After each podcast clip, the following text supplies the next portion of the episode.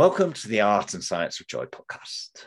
This podcast is all about inspiring people to live more joyfully. So, if you're seeking a bit more joy in your own life or seeking to bring some more joy to the lives of others, then I think this podcast might be for you.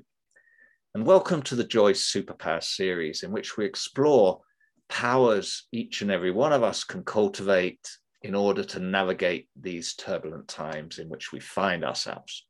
I'm Andrew Cannon and I have the honor to be your host. And in this episode, I'm excited to be talking with Vivian Acquah about the joy recipe ingredient of belonging at work, and specifically about nurturing relationships with colleagues. Vivian is an inclusive workplace wellness advocate, which is quite hard to say, um, who's committed to making topics related to workplace wellness and DEI accessible to everyone. Vivian's last name means water, and she's currently busy putting out fires related to diversity, equity, and inclusion. Her unique value is that she provides people with the right tools at the right time to embrace inclusive changes, especially when you want to prevent these fires from happening. So, welcome to the show, Water. Welcome to the show, Vivian. Welcome. Thank you. Thank you for having me, and also exciting to uh, have this conversation with you, Andrea. It's going to be fun. It's going to be yeah. fun. So let's yeah. kick off with you describing yourself as this inclusive workplace wellness advocate. Mm-hmm. Can you tell our listeners about your journey to where you are today? Yeah, so uh, let's say I started my career 20 years ago, plus 20 years ago, as a financial consultant. Um, I had the privilege to see so many different kitchens, as I call the cultures of the companies, and uh, mm-hmm. became a bridge builder for finance and IT, and then eventually decided to uh, to become a nerd to join, you know, the IT or the dark side. Um, fast forward to 2013 when I found out that I became a mom um, what is the most joyous news that I heard. But then again, I had to share it with my managers. And I was working for a very small company at the time with dealing with five managers. And the moment that I shared that I was pregnant, that was the moment that I was dehumanized. Mm. Um, the moment that the bullying started, and also the moment that I realized that this is very toxic for me. Um, I came to the end or to the uh, conclusion that I needed to walk away from this and had uh, have an early maternity leave because my midwife warned me about having a high blood pressure is one, but being in an environment that is not causing you to thrive, mm. it's not healthy for my child and it's not healthy for myself. So that was the first warning that literally shook me, and then I realized I need to do something brave. And that is leave this company, the company that, you know, I thought that I am a social person. So I thought that I already had invested in my journey and invested in my credits and also invested in my credibility. And to realize from the moment that I made that announcement that I'm becoming a mom and for them to also behave that way, it was heartbreaking Hmm. But then again, my son, I always say that my son Orlando is my life coach. And uh, until this day, he's eight and he's annoying. He's at that annoying age where he's becoming my mirror, right? but then again, um, kids say amazing things. And when you stop and listen to them, hmm. you hear some useful Yoda advice. So I'm I'm I'm walking the journey of what my son shared. That's beautiful. And I think, first of all, obviously, congratulations on becoming a mother. Thank you. Parent. And obviously, so sorry to hear about the experience. Mm-hmm. That you had to go through, but I presume it's not a unique experience. I'm sure. Unfortunately, not. I hear this uh, too often. Mm. And also, it depends, of course, uh, upon the parent if they have the energy to fight this, because the majority of the time when they face such uh, maternity bias or such maternity discrimination, it's hard to prove it. Yeah, and your focus is naturally somewhere else. Mm-hmm. Well, You're dealing with all these hormones and also trying to deal with the new structure that you don't have anymore. Yeah, and the last thing you need is that to yeah. deal with that toxic workplace yeah. environment yeah. and the, the, whole bullying thing that's happening there. So, mm-hmm. so I can imagine that's hard and amazing what you're saying about your son and how you are listening to, to his wonderful advice. Mm-hmm. And I wonder how that would have been different had you stayed at work. You know, till you thought about that. What I never know. I no, I no. I mean, I I looked at things differently, and also looking back in the journey, how I landed here and the journey that I took to define my own role, to craft my own role. Um, I learned some valuable lessons that I'm using right now to warn people to prevent it from happening. And apparently I had to go through them. Is it always, you know, fun to go through certain life lessons? No. And there were also hard lessons in between because if it wasn't for my son, I don't know if I would be here on earth. Mm, that's a, that's a wow. That's a hard yeah. lesson. I can yeah. certainly yeah relate to that one and sorry you've had to go through it it's mm-hmm. thank you easy, but you're you're showing strength you're showing thank you thank you a lot of courage for that if we you know look at this in this perspective and talk about belonging at work mm-hmm. the, the, role of colleagues in particular um, we we saw a study recently in the, the harvard business review you know, that found that unsurprisingly, perhaps social connections play a central role to fostering a sense of purpose and well-being in the workplace. So, when, from your own experience and also the work you've obviously been doing in this area, when you think about nurturing those social connections, how can you go about it as a leader in an authentic way? How can you maintain the authenticity while also nurturing these social connections. Have a conversation with your people and not because you want to tick the boxes and now it's time to have a performance review, right? And uh, definitely with what the last two years have shown us is a lot of leaders don't know their people don't know their situation and don't know the story behind the person that they work with and i and I find that sad because there's a lot of value that this person can bring, but also there's a lot more empathy from your end to um, include in whatever decision making that you're doing. And ask yourself the right questions. And also, if you don't know how to embark this journey, I would say hire a coach or hire a facilitator to uh, activate these conversations, but also to unlock empathy within you. Some things are a must have for leaders. And if you don't know how, hire a coach to support you in this journey because I'm not asking you to do this work alone. I know that the leaders are uh, nowadays have a gazillion tasks. And I would say delegate those tasks and, and ask for help when needed yeah that, that's that's really powerful advice i think the age of the the superhero do it all leader mm-hmm. is probably over now mm-hmm. this is, you know we're entering an age of connectivity of collaboration and of, of admitting weakness and, mm-hmm. just because you're a leader just is it weakness though? Well is it weakness? Uh, no that's a good question. I suppose that's the wrong word. You're very right. Let's call it um you know what are your your strengths and where you could have help? Mm-hmm.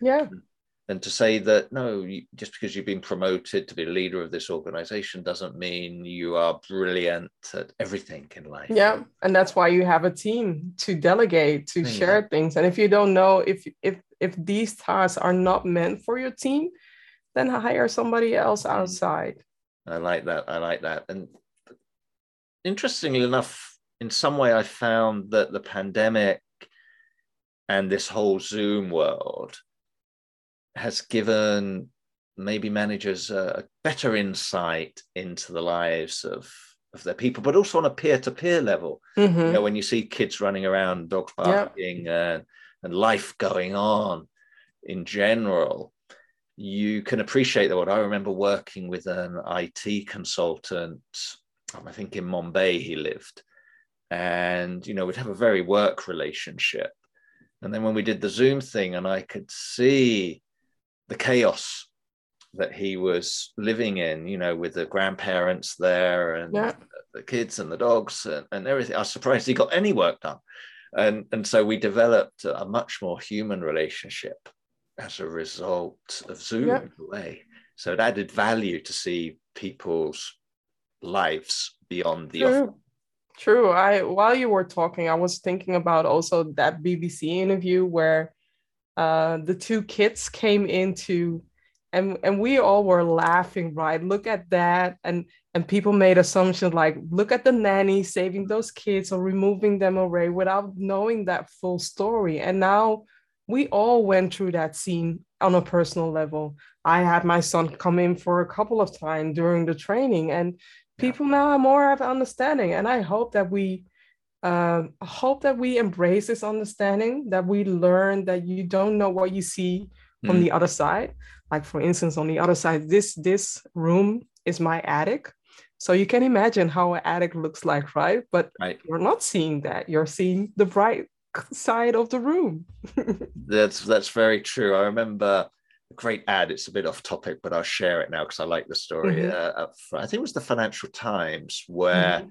They were showing an old lady walking down the street, and then they showed, you know, in front of her two sort of young punks walking down the the street, and they start running towards her and shove her into the street Mm. and you go, wow, that was cruel. And then they switch the camera to behind and they show that the scaffolding is falling down off the building at that point, And they're saving her from, you know, being crushed yeah by this accident. So just Yeah. changing that perspective, changing your camera around hmm can make you go, wow, that's not what I thought it was. yeah true i'm not gonna do it though we're, we're saving that one. We're doing audio anyway, so we're okay. But you know, this whole remote work, hybrid working, we're maybe moving into now. You know, it's tough for bosses, but it's also affecting peer-to-peer relationships. Mhm. True. So, how do you think those can better be nurtured in this environment?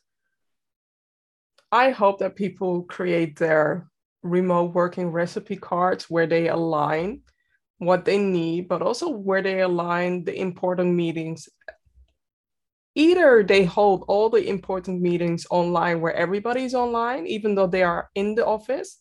It's best that everybody joins online, Hmm, or they meet up one day in the week in the office together because uh, for those who are doing hybrids, it can feel like you're missing out. And then again, for myself, as the person who is standing in front of the of the room of the meeting room, it's draining to do both things eh, on the end, looking at you know looking at the screen, but also paying attention to those in the room. And we want to be productive. We want to have a lot of energy and. yeah doing that doing that both it's it's an energy drainer so we really have to ask ourselves what are we doing and how necessary is it to conduct hybrid events especially when uh, if yeah if it's a big congress that's different right but in this case it's the workplace where some of the colleagues don't want to come that, that day but have a consensus where hmm. you meet otherwise everybody online or meet offline together I think that's a good one. Yeah, definitely. To have that, you called it a recipe card. Was that Mhm. the term you used? Yeah. So Mhm. you help companies sort of create this recipe card for how they can manage this yeah hybrid or remote work. I mean, everything is everything can be created in a recipe. I love talking about food and food analogy as well. So why not? Um, we we are all dealing with different people, and if we don't ask the relevant questions, then that's where things go wrong. That's where we make assumptions. That's where we create a situation where people are feeling excluded, and that's where people are going to go on Indeed or on LinkedIn and say, "Well, I saw a new job ad Mm. somewhere and maybe that's for me because they provide 100% remote working right, that's true. And I know you're you're talking, preaching to the choir when you talk about recipes. We talk about Mhm. the recipe so definitely on your on your path with that, and we can talk about some recipes too. and then in your Viva la Vive articles mm-hmm. mention a mass awakening of realizing that we need to humanize the, the workforce and people mm-hmm. willing to go and find a new place uh, where um, diversity, equity, inclusion, for example, are valued. What do you think is causing this awakening? And on the one hand, but on the other hand, why do you think it's taken so long for this shift to happen? The awakening that people are walking away. What awakening? Well, the, yes, so this need, this realization of this need to humanize the workplace. Mm-hmm. Well, what I see is that more and more people are starting to realize that work isn't just, you know, showing up between nine to five and just doing your task and sit sit there the whole day and just, you know, performing. It's also about the connectivity. It's also about the social interaction. It's also about is my organization investing in me so that I can invest in the company as well? And I see more and more people realizing their value and checking if their values are aligned with the organization values or are aligned with the team values. And if that's not the case, then they will ask questions. What can we do to humanize our workplace? And again, that's a, a recipe that they best can define themselves. I'm only there as the nice version of Gordon Ramsay to guide them in creating that recipe because sometimes people are lost and don't know where to find it or don't know how to keep things simple. I'm glad you do it in a in a nicer way than. I mean, I can shout, but that it's not it's no, not no helping me or swear the whole time. Yeah, that's no F bombs. That's not working. Not not helping. No. So you're catalyzing in a way for them to create what human mean mm-hmm. in their yeah. values context. Yeah. yeah. yeah.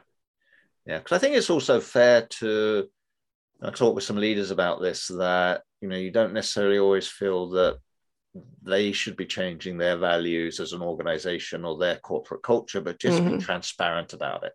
Also, that yeah, and just say, okay, this is what it, this is where we are, and you know, and recruit people to values. But on the opposite, I think you what you mentioned is super important that to think of the interview process the other way around that in today's world especially you know the company's interviewing you really you know yeah. you're interviewing the company yeah. Um, yeah yeah now even more so because in the past you know we used to celebrate if somebody was working 20 years 30 years or mm-hmm. maybe 50 years that is that those are unicorn stories you nowadays you have to be happy that somebody is willing to work five years for the same company as well and in a way if a company is not investing and keeping you know keeping the talent in house where they can grow within the company then you are inventing the wheel all over again every time that you are hiring something new and the question there is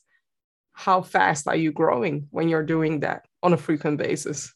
Right. Yeah, it's very energy consuming. Was talking mm-hmm. to a dear colleague, um, Priscilla McKinney from Little Bird Marketing, and she was saying over the last few months, it's been, and she's only got a small team. Mm-hmm. It's five people out, eight people in. Yeah. Yeah. And wow, that takes a lot of her energy as a leader. Yeah and time because you have to reintroduce yourself you have to show uh, you have to show people the ropes but then again when they have reached a certain stage then all the investment that you made prior to getting them in means that you have to start the cycle all over again. And that's a that's a strain on the on the existing team. Yeah for sure for sure. So you know there's a lot companies can do and a lot leaders can do. And i think mm-hmm. one of the things that they can do is is create a space where these peer-to-peer these colleague relationships mm-hmm. can blossom naturally mm-hmm. mm-hmm. without it having to be a corporate sort of event so to speak true yeah, true make it as natural as possible my business partner debbie schlesinger hellman talks about this shift from work life balance to work integration Mm-hmm. into life that you know it's just a part of life and it's it's not something you need to balance but you need It, to, it's not balanceable. I mean, uh, being a parent, there are some days that I have to leave work early because something happened to my son, or there are some days where I can't make it to work because I have to stay home because my child is ill and I don't have a backup. But then again, I can work from home. Mm. And before the lockdown, it was just like, no, don't work from home. That's not social. Why are you working from home? And now I'm now it's just like that's not not an issue anymore nowadays. yeah which is good although some companies it is i was talking to uh, another friend and colleague whose Mhm. company wouldn't let him go and see his kids True. sports day Yeah. Yeah. Yeah. You're not having the time It off says something about that company though. Yeah you know they, they expect you to answer the emails at 10 o'clock at night still but they won't let you go to your kids sports day so i think he was then questioning his values are they aligned with Mhm. and maybe he's going to be one of these people in this great resignation sooner rather than later You never know. I mean, there are so many amazing companies out there that really know how to treat their people better. Maybe it's not paying as much as the previous one, but then again, all those shiny objects eventually they fade. Hmm. If your job isn't aligned with your purpose or your values, then how will you know if your job makes is going to make you happy? Yeah, that's for sure. And I think we find that the more you're hurting inside, the more shiny objects you need outside to Mm, sort of make up for that. yeah, yeah. insight. So maybe if you were in a workplace where you're actually feeling more belonging, more purpose, you maybe wouldn't need so many shiny objects in your life. True, true. That's a balance. So let's focus now a little bit on DEI. Mhm. And I'll mention a McKinsey report which came out in 2020 stating that the most diverse companies are now more likely than ever to outperform less diverse peers on profitability. True. So, you know, I think there's research out there now showing that this is uh, a good thing. So, why do you think there's still resistance to investing in DEI? First of all, to, to add something upon what you just shared right now regarding McKinsey, know that the companies that have that, you know, a higher uh, a higher rate or a higher revenue, it's also because of they pay attention to inclusion. Mm, Because just putting people there in the mix will not help your company grow. Paying attention to inclusion and better yet, paying attention to equity, whereas you provide the tools that they need to excel, and everybody has a different journey, right? right. That is causing that. And that part, it's mentioned somewhere, it's sprinkled somewhere, but everybody's looking at, you know, the big figures and saying, well, diversity, but we have diversity. Why is it not working? If you put the ingredients on the on the kitchen table, do you think that you can magically, you know, create a pizza? No, you have to work with the tools. You have to prepare your oven. You have to set certain things right to be able to create that pizza. And then the other thing that you asked me about why things are going on a slow pace or why there is Mhm. fear. And there are three levels of fear, right? Fear of um, why should I change if things are working for me? Another fear is when I embrace DEI, does this mean that I have to move away? And I would say no. This is not real because DEI, if you really look into DEI, it's about making room for other people to sit next to you. Mm, And the last one, it's um, it's about also there are people out there that want to do better or have done better, but then again got you know back backlash because they did something and it didn't feel right, and then they withdraw. But creating a light bulb, it didn't happen in one go mm, we have to learn and activate our inclusive growth mindset to activate this. So that means that when you fall, think about what lesson you can learn think about maybe apologizing if necessary if you really heard somebody apologize to this person and also think about what can you do better next time Hmm.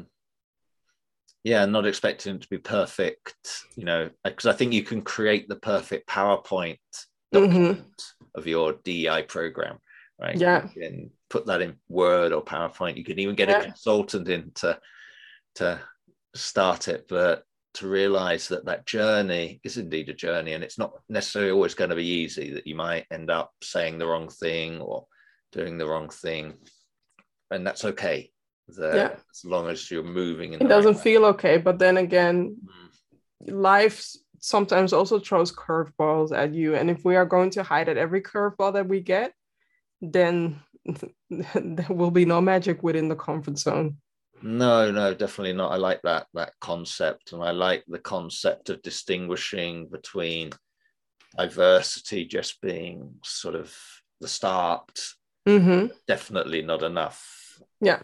To obviously set the groundwork for equity, hmm and that's probably more maybe about policies and procedures, but the inclusion is very much also about soft skills. hmm Yeah. about humanizing Humanizing yourself, it. There you go. connecting with people yeah and you can't just do that through just a leadership program no No. no no to, to do that. But you find progress has been made. I know there's been challenges. I know a lot of dei or chief diversity officers uh, are struggling. Mhm. You read my article? There you go. Look at you? There you go. I did indeed. Because um they're not getting the support. They're not getting support as in financial support but also uh, management support or buy-in support and sometimes also what are the motivations of the company hiring a dei officer because the cdos are sometimes i wouldn't say all the time but sometimes they are being used as the token Mm, and what I say is, um, I don't know if you love Scandal or love uh, love uh, How to Get Away with Murder or something else. These are all fictional series where the the heroes in those uh, shows they fix chinks.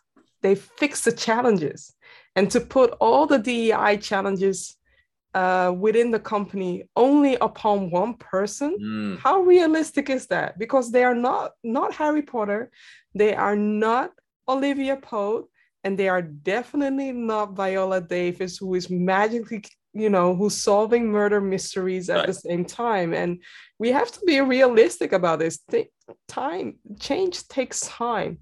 And the way we approach things sometimes yes that means that we have to go on a slower pace to be able to embrace change.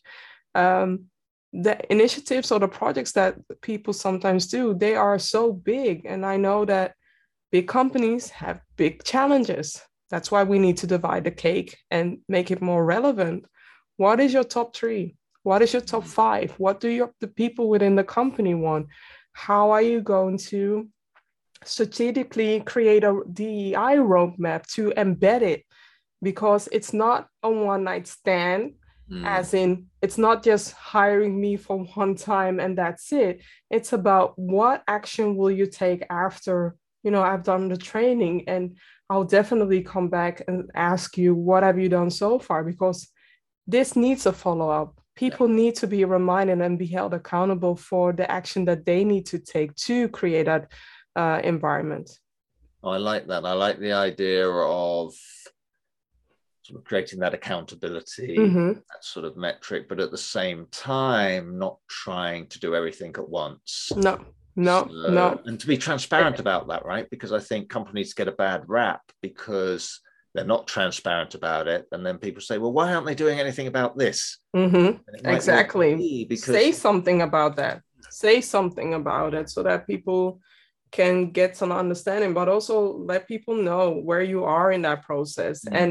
if if maybe maybe the cdo needs a team maybe they need more ambassadors maybe they need an erg group or employee resource group right so right. um, ask yourself the relevant questions and then again if your company feels like they are stuck ask for help, hire a coach. Yeah, if we look at you know well-being at work and we look at minority groups, mm-hmm. see a big difference in how they're feeling at the moment. Do you, feel that they're they're struggling more? Um, depending on where where you where we, the person are and where you ask the question, but also to realize that some people, um, def- as as an example for, for this pandemic, some people face this storm in their rubber boat. Mm. Other people were sitting in their yacht. They still felt the storm, but could enjoy the luxury. Mm.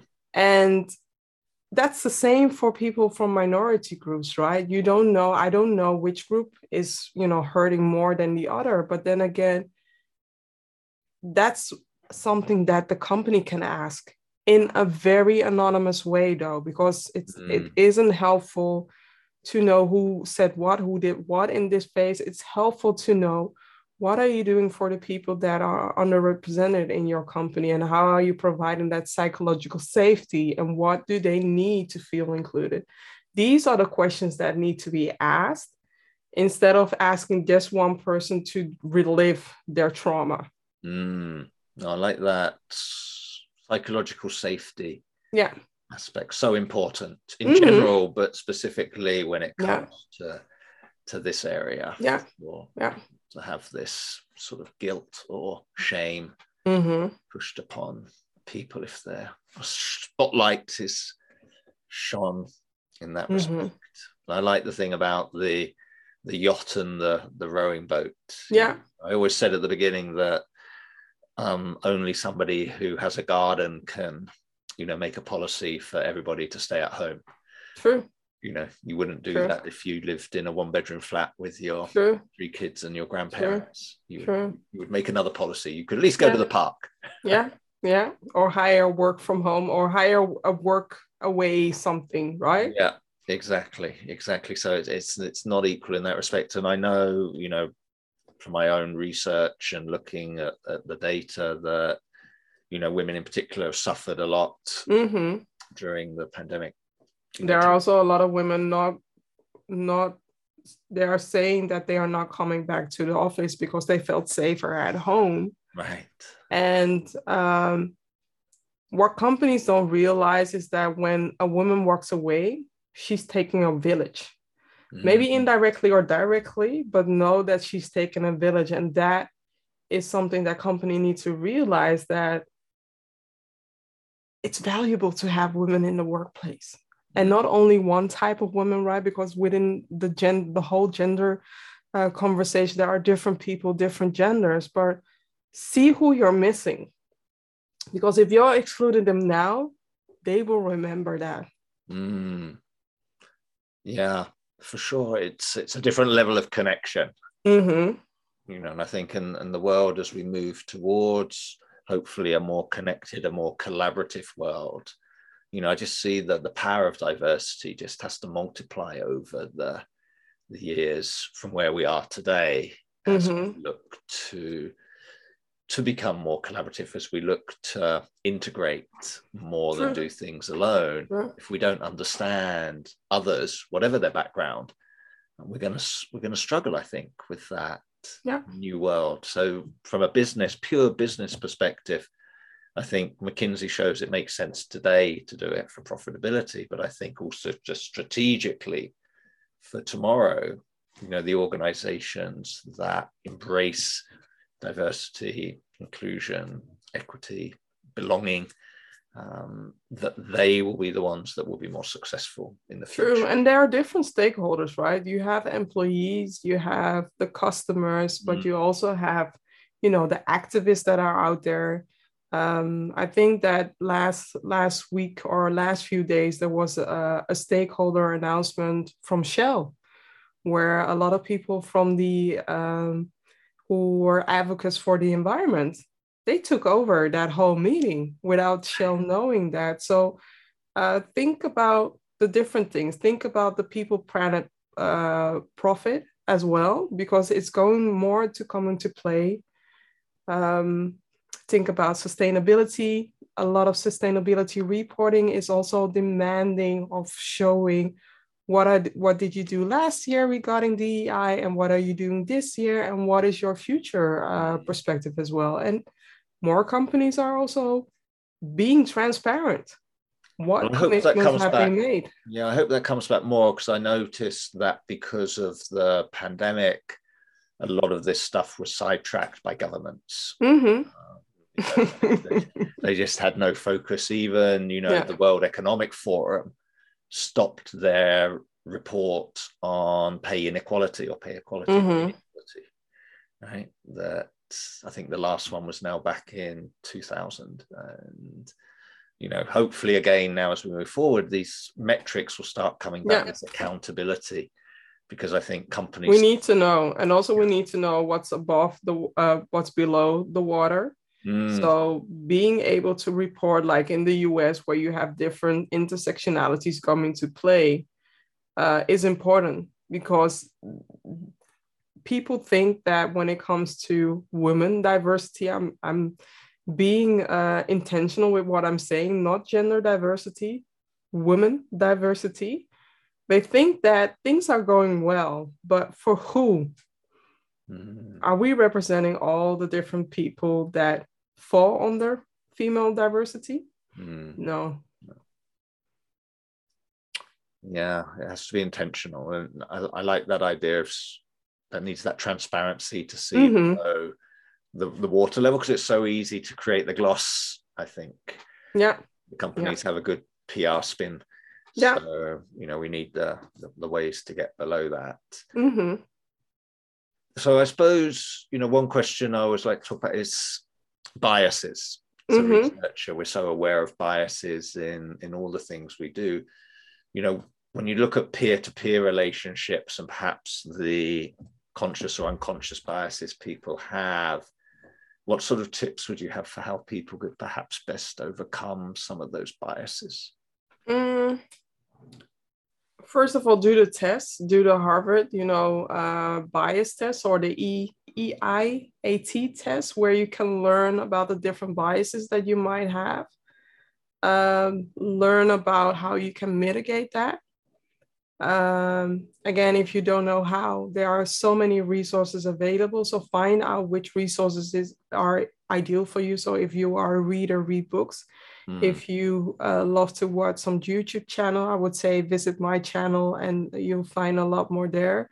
And if you want to consume a podcast, I also ha- turn my episode into podcast as well, so you can listen to that. But um, I realized that there is something more before that, and that is that people need to activate or reactivate or unlock empathy. Mm. And knowing what your biases are. I mean, a lot of people are have come to that stage, but now they know what action are you taking, right? Because you know your bias, but you don't know how harmful they are for other people unless you are able to walk a mile in their shoes. And that's why I'm in love with using virtual reality to not only let people experience how it feels to be othered what other people are experiencing. And i'm and and it's just five minutes. Five minutes within five minutes we are able to go dive even deeper. Yeah. do a whole Jacques Cousteau even. Wow. And that's amazing how you can use technology to do that. Yeah. Yeah it's such a fantastic gift. You know technology often in today's world is maligned. That mm-hmm. oh, yeah yeah but no it's it's neutral and people like you are showing ways where you can use this technology to actually give that lived experience um, mm-hmm. to walk in those shoes yeah. or, or not shoes as the case yeah. may be True. and to to understand what that that life is really like so that's an amazing amazing thing there vivian as we're coming sort of slowly towards the end of our chat today, I know we could talk about this topic. I can. a long, long time, and I can listen to you forever and add maybe a little few words now and again. Yeah. Um, you know, you shared a lot of good tips and, and uh, stories today. And, and if you had to sort of summarize what would be your sort of top three tips for nurturing relationships with your colleagues at work, what would those be? I would say number one is go beyond the question, How are you? Ask what makes them tick or what, you know, what funny things that, what funny characters they love to do, watch, or movies that they love to watch, or what food. Food is always a great way to break the ice and have a conversation over that and really have authentic, under the sea level conversations. Number two, unlock empathy ASAP. Only then will you be able to understand the challenges, and only then will you also understand what your contribution can be as an inclusive self leader or as an inclusive leader. And number three, I would say keep on doing your best, activate your inclusive mindset. Mm it's an ongoing journey that you are on and sometimes means it means that you fall but what do you do after that fall mm. do you lay down and say well i tried it i give up or do you dust yourself and try again that's that's excellent no and i love that that concept and then obviously if you have your other peers and people around you who can lift you up if you do stumble mm-hmm. and you move forward together that's so much more valuable and fun than the moving alone. So. amazing. Yeah. Yeah it's amazing. And the empathy is really important. So for our regular listeners you probably by now listened to our episode with rob volpe on empathy which was a few episodes ago. If you haven't i can strongly recommend that you you do that what about you, Vivian? You know, when you, you look at this topic, who do you follow? What thought leaders, what books, or anything you'd like to recommend to our listeners? I would definitely recommend the book of uh, Minda Harts, The Memo. Um, it's a book for Black women, but also it's also an ideal book for managers to understand the challenges that Black women are facing. Um, in general, um, there are so many books out there, but definitely Ibrahim, I think, yeah, Ibram Kendi's book, the anti-racist book. Uh, maybe feel challenging and maybe it feels uh, for you like you were saying like but i'm not a racist no i'm not saying that you are but learn how to become an anti-racist that's mm. where we can do a lot more in and um, i'm going to be bias with empathy. Empathy and VR is that's a, a, game changer for sure. Brilliant. Well, there's some wonderful tips, and I like the way for the anti-racist to move away from saying that neutral or silence is enough mm-hmm. to move saying no. That yeah, let's come on the same side of this. And say yeah, no, true. Say no. Fantastic, fantastic. So my final question has to be what brings you joy, Vivian? What brings me joy? Yeah. Ooh, I'm thinking of food, but I will stay good. away. I was no, I will stay away from food. What brings me joy is um, I have a favorite spot, a favorite place. Every time I see it, my heart skips a beat, and that is the Golden Gate Bridge. Mm. So I literally have the Golden Gate Bridge uh, in my kitchen as as a background, but also when I'm there, I feel at peace, even though I am in the US. If for me, it feels like the US, a European version of the US, where I feel I, I am at home. I am home. Wow, that's wonderful, and that's that's wonderful to to hear that. So thank you for sharing mm-hmm. that. And thank you so much for being on the show today. I've really not only enjoyed it, but I've learned a lot and I feel very inspired by my chat with you today. Thank you for having me. It was a pleasure to have this conversation oh, with thank you. you. So thank you. Oh, and talking about things, we've got a little girl here who's nine years. She's going to come and say hello. There you go. Here's He's almost the age of Orlando. yeah, you can say hi. She's hi. one year older. Hi. It's and what's your name? Hi. What's your name? My name is Vanessa. Oh, beautiful. I'm Vivian, by the way. Okay. Great. Thank you. I'll be out in just a minute, darling. so there you go. So we were talking about that, right? We were. We yeah. were. It happens. It's yeah. life. It's real. Yeah. It's authentic. Yeah. So I hope you, our listeners, have enjoyed my chat with Vivian Acquah today. And you can find out more about Vivian in so many different places I'm not going to mention them all here, but we will include easiest them in the notes. LinkedIn. the LinkedIn, the easy one's LinkedIn, Vivian Acquah. If you search for that, you'll find her. Also on the website, Mhm. vivalavive.com. Start with those two places Yeah. and put the other links into the show notes. so that would be fantastic. And so, whilst you're on social media, please take a moment to use the, the hashtag Joy Superpowers to share your own experiences with nurturing um, relationships at work and DEI. It'd be fantastic to hear those. And if you don't already do so, please follow the Art and Science of Joy on Instagram, Facebook, or LinkedIn. Come join the conversation and help us spread the joy. The world needs it now more than ever. So thanks once again for listening. And I hope you tune in for the next episode of the Art and Joy Science of Joy podcast. Until then, stay well, stay joyful, and connect with your peers at work.